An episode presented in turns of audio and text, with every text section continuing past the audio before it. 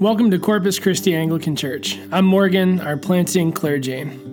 Our vision of this church is to become a common people in common prayer for uncommon transformation. This podcast is where you will hear our sermons and other teachings that have happened in Corpus Christi. We primarily serve the region of Springfield, Franconia, and Kingstown. We're glad that you're here. Thanks for taking time to listen. Here's the message. Well, good morning. Uh, Good morning. Like Father Morgan said, my name is Justin Gonzalez. Uh, and today we're going to be continuing our journey through the book of Romans. I invite you all, if you have a Bible with you, uh, to read along with me again in the passage or listen closely as I reread it.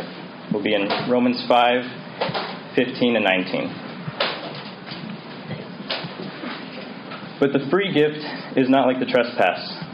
For if many died through one man's trespass, much more have the grace of God and the free gift by the grace of that one man, Jesus Christ, abounded for many. And the free gift is not like the is not like the result of that one man's sin. For the judgment following one trespass brought condemnation, but the free gift following many trespasses brought justification. For if because one man's trespass death reigned through that one man, much more will those who receive the abundance of grace and the free gift of righteousness reign in life through the one man, Jesus Christ. Therefore, as one trespass led to condemnation for all men, so one act of righteousness leads to justification and life for all men. For as by the one man's disobedience the many were made sinners, so by the one man's obedience the many will be made righteous. Please pray with me. Heavenly Father, I pray that you speak to us today, that the words of my mouth and the meditations of my heart be acceptable and pleasing to you, O Lord. Open our ears and hearts to the words you have for us today, and through your Holy Spirit, use it to transform us. All these things I pray in the name of our Jesus Christ our Lord. Amen. So, like I said, we're going to be continuing through the book of Romans. Um, if you didn't know, the, just to give a little context, uh, this book was written by Paul to the Christians in Rome uh, to provide direction, uh, encouragement, and guidance to believers there. But before we hop into the text, I want to begin with a story. A story of a man uh, with a family, and he would work and work to try and provide for him, not only himself, but his family. But no matter how much he worked, he just couldn't bring in enough uh, to even really keep food on the table. And this man, he had three daughters, and the three of them wanted to marry, but he couldn't afford to pay for one daughter's dowry, let alone three. Well, a wealthier man in the town had heard of their, of their situation, and for three nights in a row, he would come by, fill a bag with money, enough for the dowry, and a little left over, and toss it into the window. He did that for three nights, one for each daughter, and around the second night, the man was wondering, who is doing this? What is, what is this gift from God that, that we're going to be able to pay for my daughter's dowry? So on the second night, on the third night, he, he looked out the window and he saw that man was actually St. Nicholas, the bishop in the town. St. Nicholas had heard of the downcast state of, of the family and, and, their, and their poverty and he was moved with compassion, and he gave them a free gift, something that seemed impossible for them to earn on their own. And this passage actually reminds me a lot of that story. What we could not earn on our own was given to us as a free gift. Now, what do I mean by that? Well, let's go to the passage and see what we know. We know that through Adam, sin and death had entered the world. He brought the whole of humanity into condemnation and judgment before the eyes of God. To bring humanity again into a place that they could be made right and walk closer with God was found in the Old Covenant, and in that, the law and the commandments and the prophets. The law was given so that humanity can walk in accordance with the will of God. And there were laws given for essentially every area of life to break down the book of Leviticus, uh, how to consecrate the priests, how to make offerings, how to become clean after the plethora of ways that someone could become unclean, and to walk in holiness. And there was so much detail given to be in right standing before God and to be pure in His sight. There's so much that had to be done to fight against the corruption that came from sin and death. But no one can keep it perfectly. I can't keep it perfectly.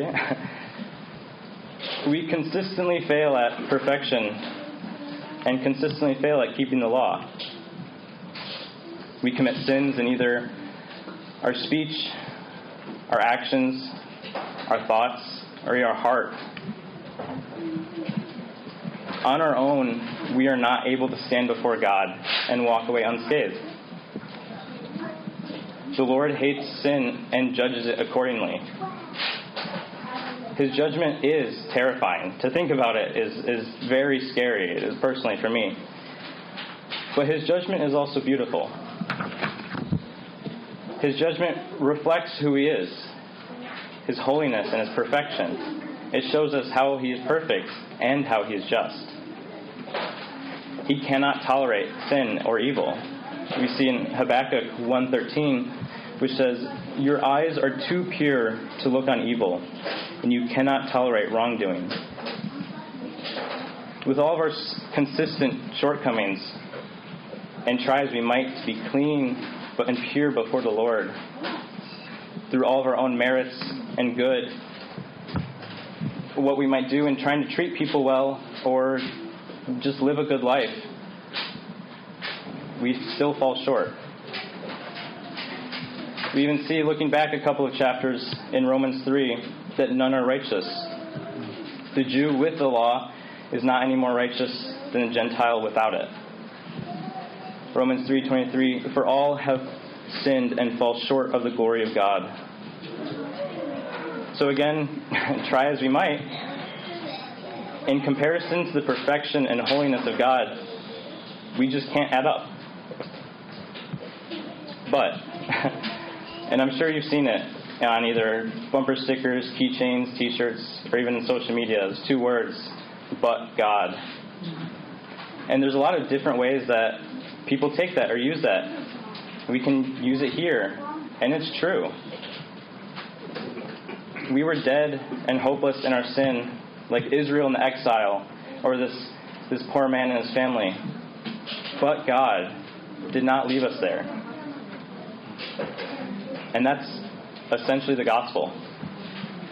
The second half of verse 16 the free gift following many trespasses brought justification. In fact, we can see throughout the whole passage uh, comparison between the trespass and the free gift.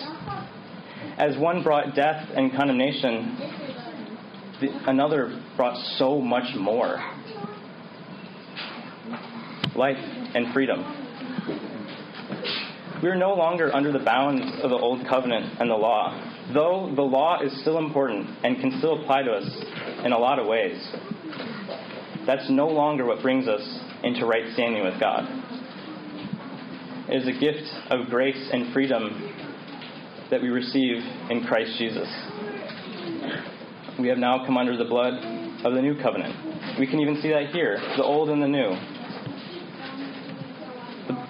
That blood is the free gift, that life freely given, to bring many out of death and to allow us to participate in life. As one of my favorite hymns says, there is a fountain filled with blood drawn from Emmanuel's veins, and sinners plunged beneath that flood lose all of their guilty stains. So what? What does that mean for us? For starters, it's hope. The free gift that we can participate in, it unites us to Christ. In being united to Christ, we participate in his obedience, his salvation, his justification. John Calvin puts it like this We are restored in a different way to salvation. For it is not said to be accepted for us because it is in us, but because we possess Christ Himself with all of His blessings, as given to us through the kindness of the Father. The gift of righteousness is not a quality God endows us, but is an imputation of righteousness by grace through Christ. And what that's saying is actually so freeing. It's not up to us, it's not up to our own actions or our own accord to, to be in right standing with God, but it's in Christ, in our participation in Him, that we are made right. While Adam involved his whole species in condemnation through our nature, with the grace of Christ, we participate by being engrafted into Him. We are set free from condemnation as we are in Christ. Not to jump ahead to Romans 8, um, but it's all connected. And that's what the free gift is justification in Christ. The blood that covers us and washes us, that frees us. And I, I would encourage you to think about that as we partake in the Eucharist today. Continuing this passage, um, I want to look at the stark comparison here between Adam and Christ. Uh, though Paul doesn't explicitly state it here, in other places, like the end of 1 Corinthians 15, uh, we see that Christ is seen as a second Adam. Uh, sinning once, and uh, Adam, but there's a distinction, sorry, uh, between the two. Adam sinning once, and therefore dooming all of humanity, and Jesus dying once, and therefore covering a multitude of sins in this passage, uh, that's honestly something that struck me the obedience portion. Adam did not, but Christ did. And this is something I just want to touch on briefly. We are called ultimately to conform to Christ in his life and actions. The consistent phrase of what would Jesus do is something we do need to think about regularly and participate in. But just like the law, if we do that apart from the grace of Christ, if we try and live a good life, but we're apart from Christ, we will still fall short. Now, it's not to say don't obey, because obedience to God is still important in every aspect of life. Mold yourself to the image of Christ in all that you do. Fight the good fight of faith. Stand up for what's right. Stand up for those who are being mistreated be actively obedient and fight against the passive disobedience that Adam had.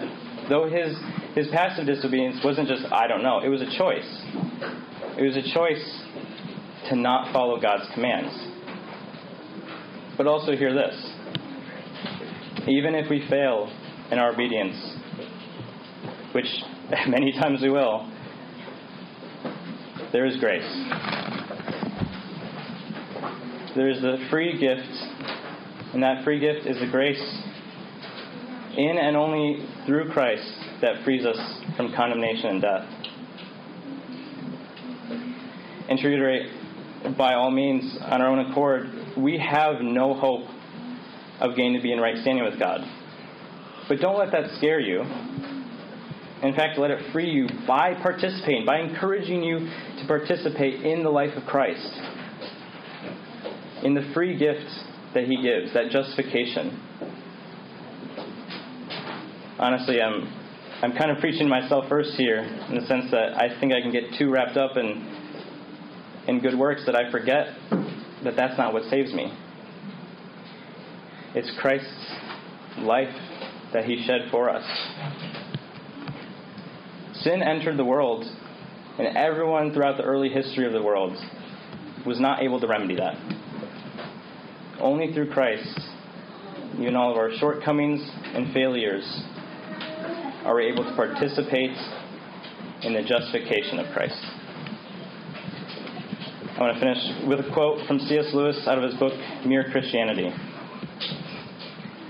To have faith in Christ means, of course, trying to do all that he says. There'd be no sense in saying you trusted a person if you would not take his advice. Thus, if you have really handed yourself over to Him, it must follow that you are trying to obey Him. But trying in a new, less worried way. Not doing these things in order to be saved, but because He has begun to save you already. Not hoping to get to heaven as a reward for your actions, but inevitably wanting to act in a certain way because the first faint beam of heaven was already inside you.